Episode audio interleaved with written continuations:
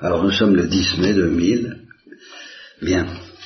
Alors cette conférence a été préparée par euh, un certain nombre d'invitations privées que j'ai lancées à plusieurs d'entre vous. Mon, idée c'était ceci. C'est que je, demande depuis toujours, depuis, toujours, depuis très longtemps, j'offre la consécration de Zéon de Montfort à, toutes les âmes et j'offre aussi la consécration à l'amour miséricordieux de Thérèse.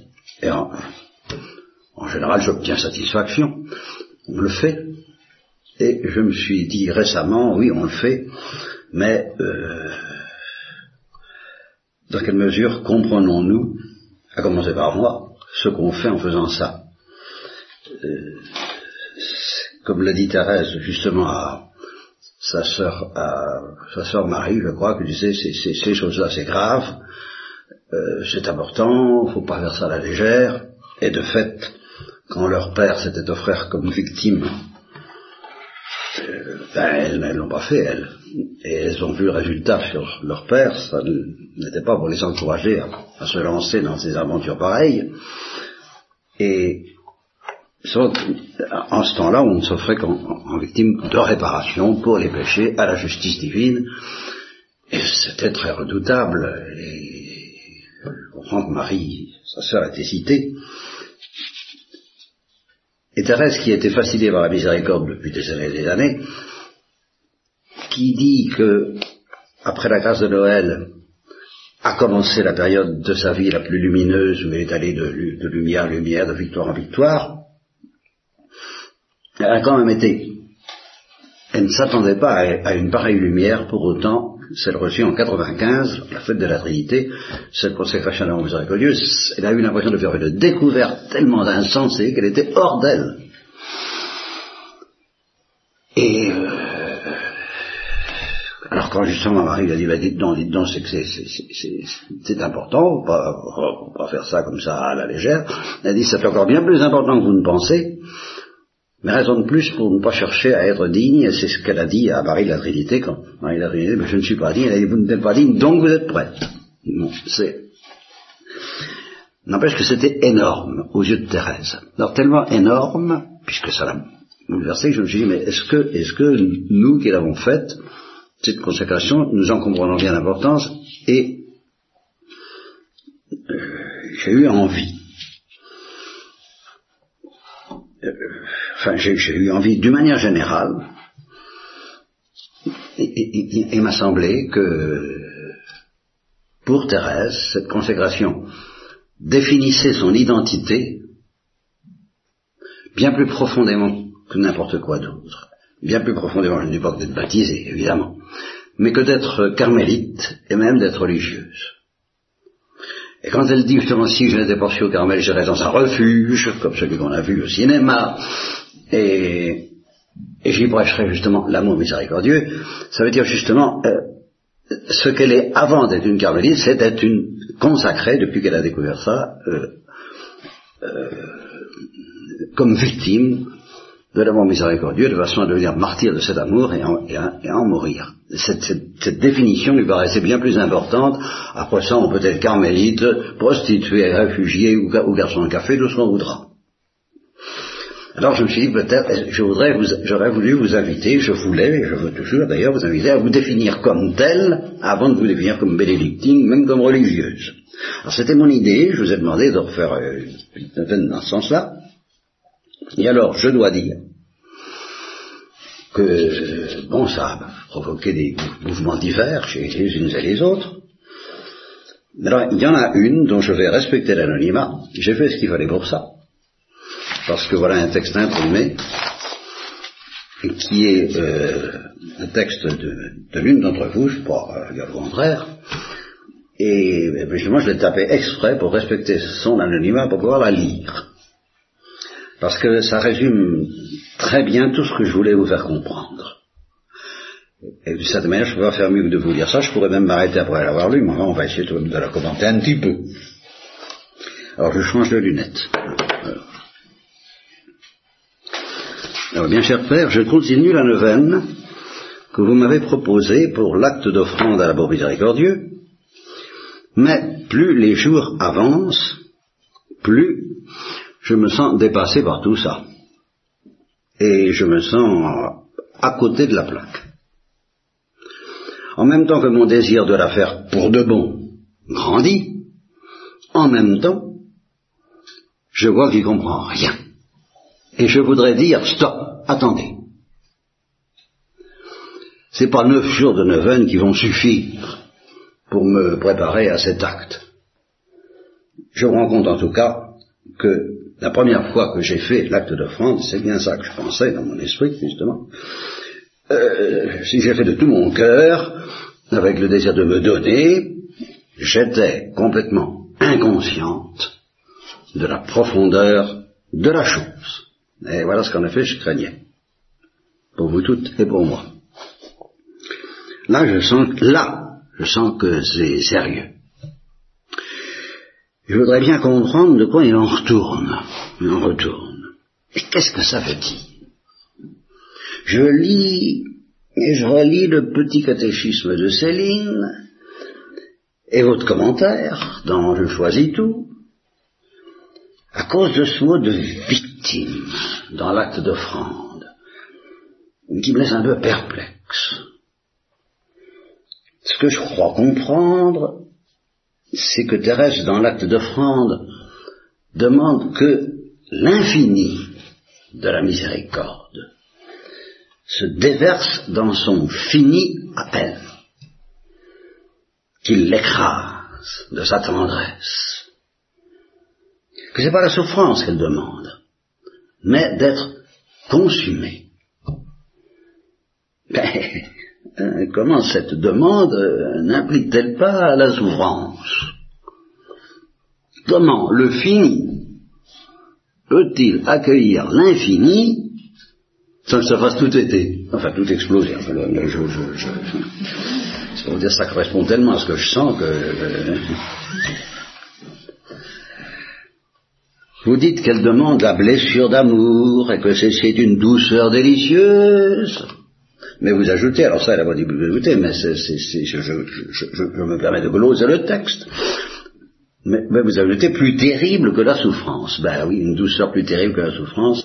Et en même temps, Céline dit que cette offrande est sans danger. Euh, voilà. Enfin, et alors là, nous arrivons de nouveau à quelque chose d'extrêmement important qui était bien dans mon esprit, que je voudrais essayer de commenter, mais je ne sais pas si je vais y arriver. Hein. Enfin, l'impression que j'ai, c'est que pour faire une pareille demande, il faut être un enfant.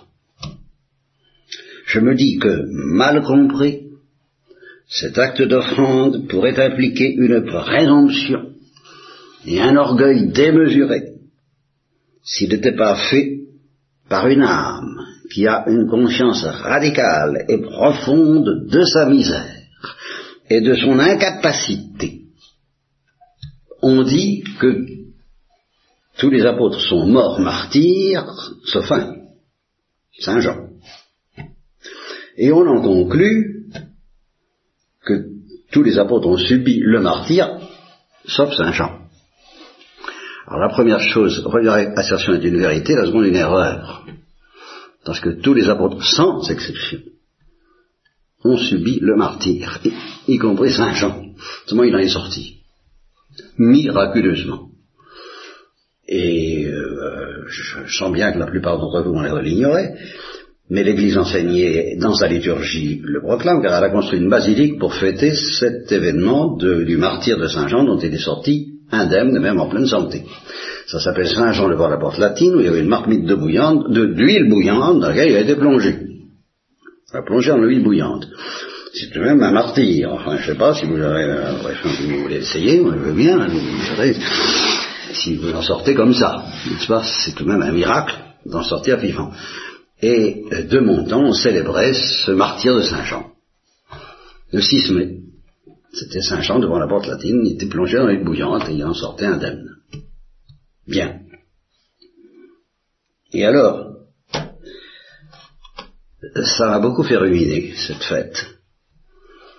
Et je me suis dit que la plupart d'entre vous qui se demandent euh, comment faire pour faire des progrès, pour sortir de leur petit bazar, euh, ce qui n'est pas besoin, de sortir de, sortir d'elles-mêmes. Euh, ben, je, je, je, supposons qu'on les plante devant une, une bassine d'huile bouillante, les envoie risquer de tomber dedans, j'ai l'impression que leur problème, euh, provisoirement du moins, euh, cesserait d'occuper leur esprit et qu'une seule chose compterait, c'est cette huile, de, bouillante dans laquelle on risque de tomber ou dans laquelle elle tomberait.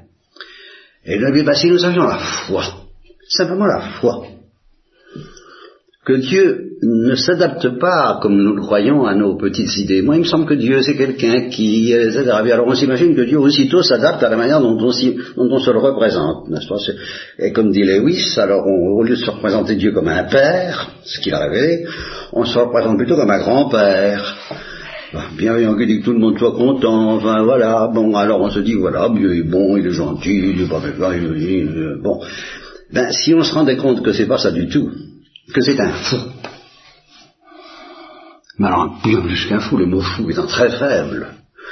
Saint Paul parle de la folie de la croix, mais c'est un mot très insuffisant pour désigner justement la folie de l'amour infini.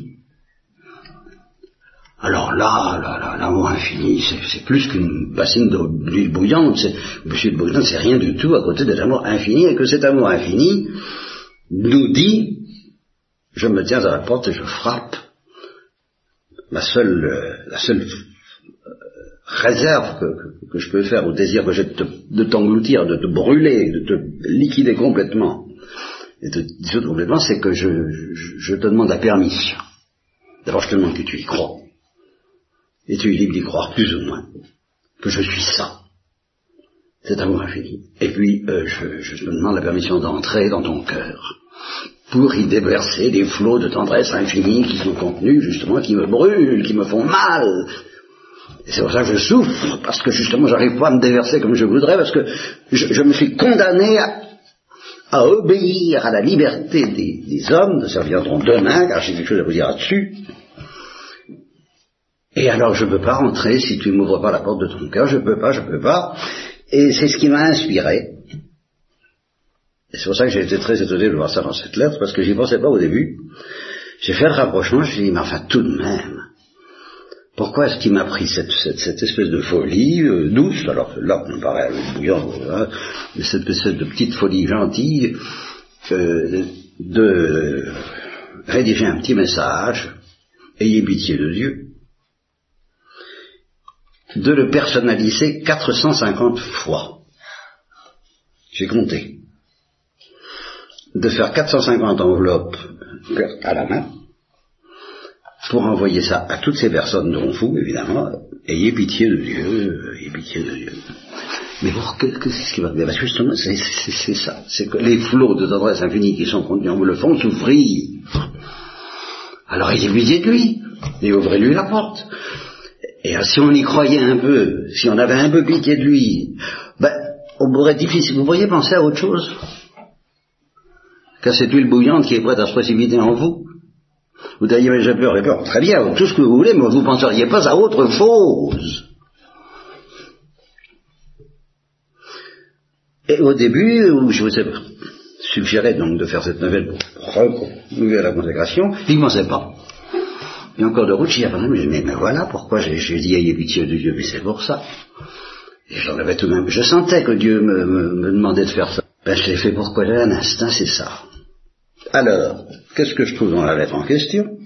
Alors ça, on va dire savoir comment ça, ça, c'est, ça, c'est pas triste. Hein Donc, mal, compris, cet acte d'offrande on pourrait, démesurer s'il n'était pas fait par une âme quelconque sans est profonde de sa misère et de son incapacité, qui ne, ne peut pas compter sur ses forces. Et puis j'ai senti le lien du désir de Thérèse avec le ayez pitié de Dieu de votre billet de carême. Je dis après ça, en moi. Et du désir qui brûle le cœur de Thérèse de faire plaisir à Jésus, de le consoler de l'amour qu'on lui refuse. Non pas l'amour qu'on refuse de lui donner, mais l'amour qu'on refuse de recevoir. La bouillante. Père, pour faire cet acte d'offrande, il faut un désir et une confiance que je ne sens pas en moi. Moi qui ai tant de mal à accepter ce que je suis déjà. Mais Thérèse dit que cet acte s'adresse particulièrement aux âmes sans désir ni vertu, qu'il suffit d'avoir le désir d'être victime. Tout ça est trop simple comme lumière pour mon cœur compliqué, n'est-ce pas? Mais ça m'attire. Ben, je commence aussi un peu à comprendre pourquoi ma profession même n'a pas la gravité de l'offrande. Voilà. Et que c'est à la racine de l'abandon à la volonté de Dieu. Je ne suis pas clair. Je veux dire que c'est un choix plus profond et fondamental, comme le choix d'être chrétien est plus fondamental que d'être religieux ou femme de chambre, ou mère de famille, ou je ne sais quoi, puisque c'est à la base. C'est exactement ça l'intuition que j'avais au départ. Je bafouille complètement. J'aimerais que vous m'aidiez à voir plus clair, ben, à votre service, n'est-ce pas? Je commence à douter que l'acte d'offrande soit pour moi. Mais si je ne choisis pas ça, que pour le reste, c'est dans cette lumière que je voudrais entrer. Bon, bien, euh, merci beaucoup à cette sœur qui a dit à peu près tout ce que je voulais dire, et je voudrais revenir justement sur cette question de savoir, enfin, est-ce qu'on s'offre Est-ce que c'est douloureux ou pas douloureux? Ça, c'est vrai que c'est une question qui me hante depuis des années et des années. Et je vais vous rappeler ce que j'ai déjà dit. J'ai toujours fait le rapprochement entre cette consécration thérésienne et le péché de l'ange. Parce que justement, euh, le, drame du fini et de l'infini, ils l'ont connu avant nous et d'une certaine manière plus que nous, plus radicalement que nous. Et j'ai flotté sur cette question du péché de l'ange. Il m'est arrivé au début, je disais, c'est un feu, c'est une, c'est une, c'est une huile bouillante. L'amour infini de Dieu et de, l'amour trinitaire est une huile bouillante, tellement brûlante, c'est un holocauste tellement terrible pour une créature innocente comme les anges, même Saint Michel, que ça ne peut pas ne pas entraîner une souffrance terrible que le simple fait de mourir, comme Saint Bernard le dit, la mort des anges, de mourir et ressusciter dans cet amour infini, c'est, c'est, rigoureusement au-dessus des forces de la créature la plus innocente. Alors je disais ça, et il y a peut-être du vrai, en m'appuyant sur la tradition de Saint Bernard, la mort des anges, ben c'est pas, c'est, pas, c'est pour ressusciter aussitôt, d'accord, mais on s'en passait. Et alors, je m'orientais évidemment vers cette idée, qui moi me soutient constamment, et c'est pour ça que je propose régulièrement fort, c'est que ben oui, euh, c'est intolérable. L'huile bouillante est intolérable. Mais Dieu, tout de même, ben, il est au courant. C'est un drame, le fini et l'infini est un drame, c'est un drame qui dépasse tous les drames, ça dépasse même le drame de la croix si on veut, ça dépasse toutes les horreurs des camps de concentration si on veut. Enfin, Dieu est au courant, il le sait. Alors il n'est pas idiot. Et il a un remède dans sa poche, si j'ose dire. Et dans notre cas, humain, à nous, il est très concret, très tangible, ce remède, et pour moi, Dieu sait la réponse, mais c'est la Sainte Vierge. Réfugie-toi dans le cœur de la Sainte Vierge si tu veux supporter le choc de l'huile bouillante. C'est pour ça que j'ai parlé d'un circuit de réfrigération que l'amour maternel de Marie nous offre pour supporter le choc. Alors en me réfugiant dans la Sainte Vierge, là je peux espérer supporter le choc. Et, sans penser à autre chose pour oublier que Dieu est, l'huile bouillante. Parce que ça, ça j'ai pas le droit d'oublier. Mais avec la Sainte Vierge, je peux, je peux et je dois avoir confiance que je supporterai l'huile bouillante que je fasse? Bien. Seulement, ça suppose de se faire tout petit. Alors là, tout petit, petit, petit, petit. Bon, et comme les anges n'avaient pas la Sainte Vierge, ils avaient pire que la Sainte Vierge, dans, le genre petit dans le genre circuit de réfrigération. Vous avez pire, avait le Saint-Esprit. Le Saint-Esprit. Le Saint-Esprit c'est, est plus maternel encore que la Sainte Vierge, je vous l'ai déjà dit, c'est encore plus doux, il est encore plus réfrigérant. In labore requies, in, euh, in, euh, je ne sais plus quoi, dans, dans, la, dans la, chaleur, le rafraîchissement. Il est le rafraîchissement, la lumière et la paix. Il est la, douceur rafraîchissante, la, la, sécurité maternelle que la Sainte Vierge nous donne, mais cet esprit l'offre infiniment plus aux anges. Alors il y a ceux qui ont eu l'humilité de se faire tout petit petit, et qui ont passé par la, porte étroite, et puis qui ont supporté l'eau bouillante, mais protégés par le Saint-Esprit. Et puis il y a ceux qui n'ont pas voulu par orgueil, parce que... Et alors là, je me suis déjà orienté vers quelque chose qui a un peu modifié les réflexions théologiques ensuite, à savoir le problème, le vrai problème de la liberté angélique, c'est celui de la petitesse. Se faire tout petit à ce point-là, eh ben, certains ont dit, c'est pas digne de nous. Ils se sont révoltés. Et alors je me suis dit, mais c'est peut-être précisément au fond la petitesse même, et non pas l'huile bouillante, et la souffrance en question. Peut-être qu'il n'y a même pas de souffrance à la limite. Simplement, il y a la, folie de la douceur et de l'humilité trinitaire, de la petitesse de chacune des personnes en face des deux autres, de cette dissolution infinie de Dieu qui est peut-être redoutable non pas en tant que brûlante, ça c'est facile à imaginer, mais en tant que douce et, et, je, je, dirais kénotique, passez-moi l'expression d'anéantissement de chacune des trois, euh, l'une dans l'autre, c'est quelque chose, ça arrive d'infini, et comme tout ce qui est infini, ça nous fait peur. Et ça me fait peur à une créature. Euh, je me rappelle une dame qui me disait en face de Dieu, j'étais jeune converti, néophyte, Dieu, nous sommes rien. Euh, pas grand chose, mon père, pas grand chose. Bon, eh ben, les anges n'étaient pas grand chose, mais ils étaient invités à devenir rien. Et alors pour certains, c'est peut-être ça qui, a, qui, sont, je ne sais pas ce qu'il en est. Que ce soit comme remède à l'huile bouillante, ou que ce soit tout simplement parce que euh, pour entrer dans le dialogue trinitaire pour n'être rien, de toute façon certains ont, ont pas marché devant, cette grandeur et d'autres ont marché. Et tout ça est très grave, et tout ça, et euh, c'est cette gravité du péché de l'ange qui, pour revivre,